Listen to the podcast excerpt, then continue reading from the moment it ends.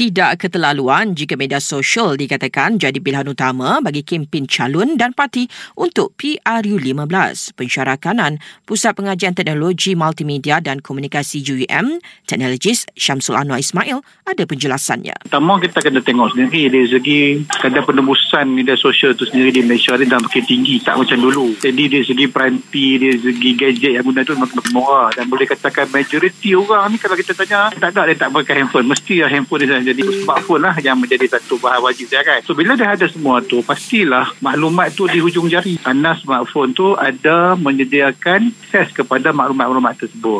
Berikut penjelasan selanjutnya. Konversi pun ni mudah berdasarkan yang tuan-tuan ke bawah ni makin ramai. Jadi mereka ni adalah mereka ni adalah tech savvy. Mereka yang memang menggunakan sepenuhnya gadget ini sebagai salah satu daripada dia punya tools untuk kehidupan mereka. Tak kira lah. Kadang-kadang dalam guna WhatsApp, bos hantar, kena buat assignment sekali-sekali pakai hantar WhatsApp ya. Dulu pakai memo kan, email. Sekarang semua menggunakan WhatsApp.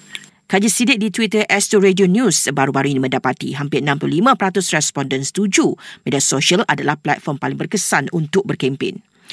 Pihak yang terbabit secara langsung dalam proses PRU khasnya parti perlu bertanggungjawab dalam mengendali dan menguruskan sentimen penyokong masing-masing. Ketua Polis Negara memberi amaran itu agar tidak berlaku insiden kekicuhan seperti di Tenom Sabah pada penamaan calon Sabtu lalu. Tan Sri Akil Sani Abdullah Sani juga menegaskan tindakan tegas akan diambil terhadap mana-mana pihak yang didapati sengaja melanggar undang-undang demi kepentingan orang ramai.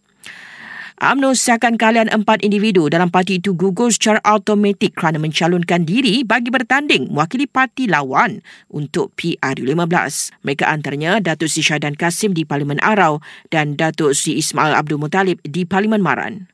Menteri Alam Sekitar dan Air Datuk Sri Tuan Ibrahim Tuan Man Nafi Dawaan mengatakan beliau ada meluluskan projek di bawah kementerian itu sejak Parlimen dibubarkan.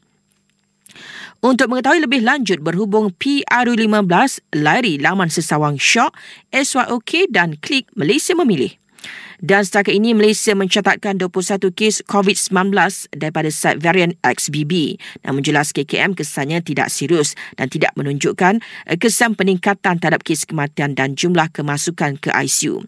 Namun orang ramai perlu kekal waspada dengan mengamalkan keadaan pencegahan terutama di kawasan berisiko.